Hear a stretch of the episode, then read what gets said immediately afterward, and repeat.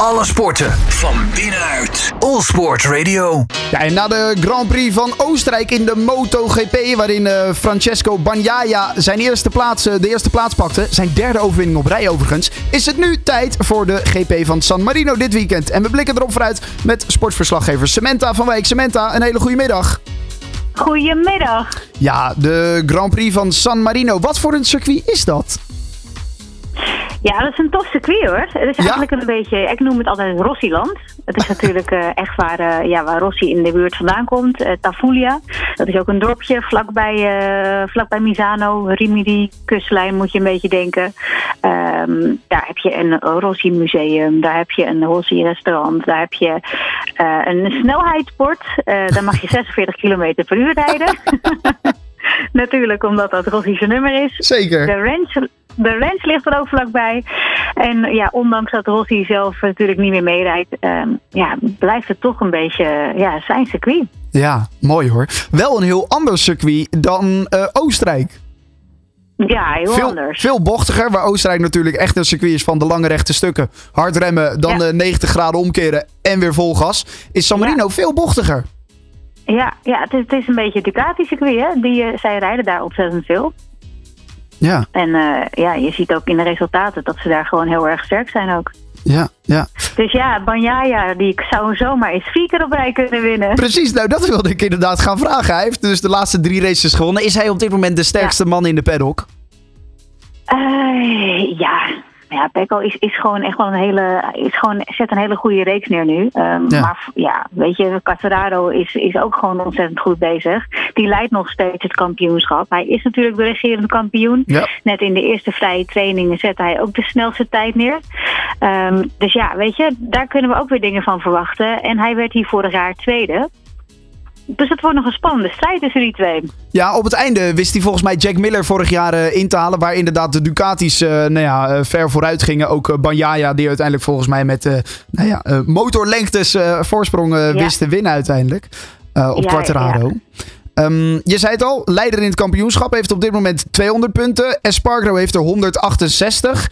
En Banjaya heeft er 156. Er zijn Ja, nog zeven ja, is races te gaan. op elkaar, hè?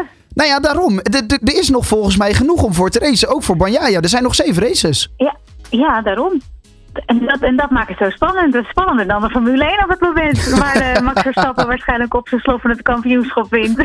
Ja, ja want, want aan het begin vond ik Quartararo heel erg sterk. En Espargaro trouwens ook. Misschien eh, was Ja. die aan het begin van het seizoen wel de allersterkste. Maar Espargaro vind ik eigenlijk, als ik het mag zeggen, een beetje ingezakt.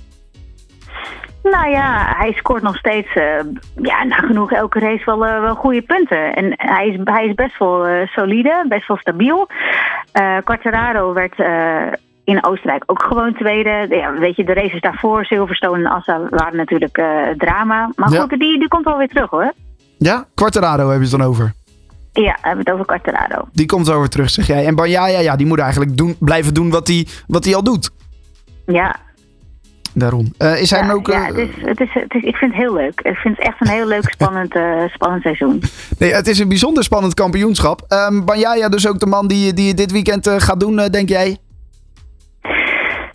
Ja, maar hij, hij zit al in die winning flow. Hè? Dat geef je iedere keer als jij een Grand Prix wint. Dan, dan moet je je voorstellen dat je met heel veel zelfvertrouwen naar de volgende race gaat. Ja. En helemaal als je hier gewoon al hele goede zaken gedaan hebt. Hij hij heeft hier al een keer gewonnen. Ehm, ja, en Ducati is gewoon echt wel sterk op dit circuit. Dat werkt natuurlijk wel mee. Eh, over Ducati gesproken trouwens. Net in die eerste vrije training stond gewoon Piro in de top 3. Dat is het testrijden van Ducati. Ongelooflijk. Oké. Dat is wel een verrassing en Miller- inderdaad. En Miller op twee. Dus ja, Ducati die gaat het gewoon doen dit, eh, dit weekend. Oké, het Ducati-land eh, zijn we dus aangekomen bij San Marino. Ja, zo kun je, het- wel zeggen, ja. Ehm, dan kijken wij uiteraard ook nog even naar de twee Nederlanders in de, de Moto 2. Bo Bensnijder en eh Zonde van de Goorberg. Eh, allebei gaan ze natuurlijk met verschillende doelstellingen naar het circuit, hè, kan ik me voorstellen. Ja, voor Zonta is het natuurlijk gewoon nog steeds een leerjaar. Eh, en hij doet het echt hartstikke goed. En elke race die hij uitrijdt, mogen ze blij mee zijn. Een P18 in Oostenrijk afgelopen race. Nou, dat is natuurlijk super netjes voor een rookie in de Moto 2 die de Moto 3 heeft overgeslagen. Ja, het, het circuit in Misano kent hij ook eh, echt aardig goed. Daar heeft hij wel vaker gereden. Ook met de Red Bull Rookies Cup en met de eh, Italiaanse Cup waar hij destijds in reed. Dus hij is hier wel bekend mee. Hij zette net een mooie P21 neer. Nou, dat is helemaal niet onverdienstelijk. Eh, en Bo, ja, Bo is gewoon echt bezig aan een heel goed, eh, heel goed seizoen. Die, die pakt, eh, elke race pakt hij wel punten.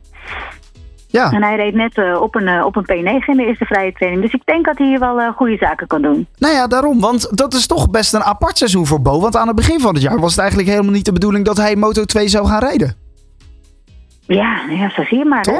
Nee, ja, daarom. Dus, dus, en, en ineens eh, zit hij er wel. En gaat het eigenlijk beter dan ooit volgens mij met hem. Ja, nou ja, hij zit gewoon echt in een goed team. Hij zit daar op zijn plek. Ehm, ja, ik denk dat hij gewoon echt een hele, hele goede klik is eh, met het huidige team waar hij voor rijdt. Ja, top 10 voor hem eh, de doelstelling?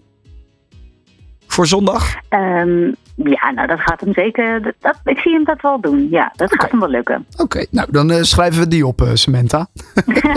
dus eh, dan hebben we Banjaya die de MotoGP gaat winnen. En dan hebben we Bo Bensnij die in de top 10 van de Moto 2 gaat finishen.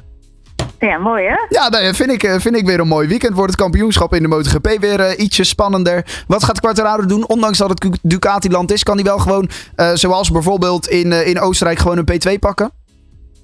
Jawel. Ja, en ik hoop stiekem ook dat Andrea Dovizioso eh nog Oh. iets, iets leuks kan doen daar. Want hij rijdt natuurlijk zijn allerlaatste race. Ja. Eh, na deze Grand Prix stopt hij met zijn eh, MotoGP-carrière. Vrij abrupt eh, Ehm. wel, hè? Sorry? Be- best wel abrupt eigenlijk, ook midden in het seizoen. Ja, nou ja, hij heeft eh, zich in de eerste elf races van het seizoen heeft hij zich, ja, hij er niet echt kunnen aanpassen op Nee. de Yamaha M1. En, en ja, hij trok gewoon de conclusies. En hij dacht, ja, weet je, dit gaat hem gewoon niet worden. Ik kan hier gewoon niet mee overweg. En eh Kel Crutchlow, die wordt dan zijn vervanger. Ja. Hij zat natuurlijk 21 in het kampioenschap, hè. Dat, dat moet je niet willen als uh, Dovizioso. Nee, nee. Dat Maar goed, ja. ja, Misano is wel een circuit waar hij heel veel goede herinneringen aan heeft. Waar hij zelfs zijn allereerste race gewonnen heeft.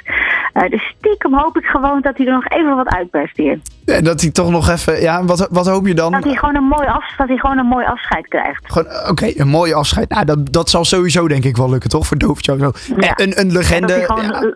en dat hij gewoon in de vette punten gaat rijden. Vette punten voor Dovizioso. Schrijven we nou nog op. Uh, we gaan het allemaal zien in uh, San Marino. Dit weekend uh, om twee uur wordt er gereden in de MotoGP. Een fijn weekend en veel kijkplezier, want genoeg motorsport om te zien.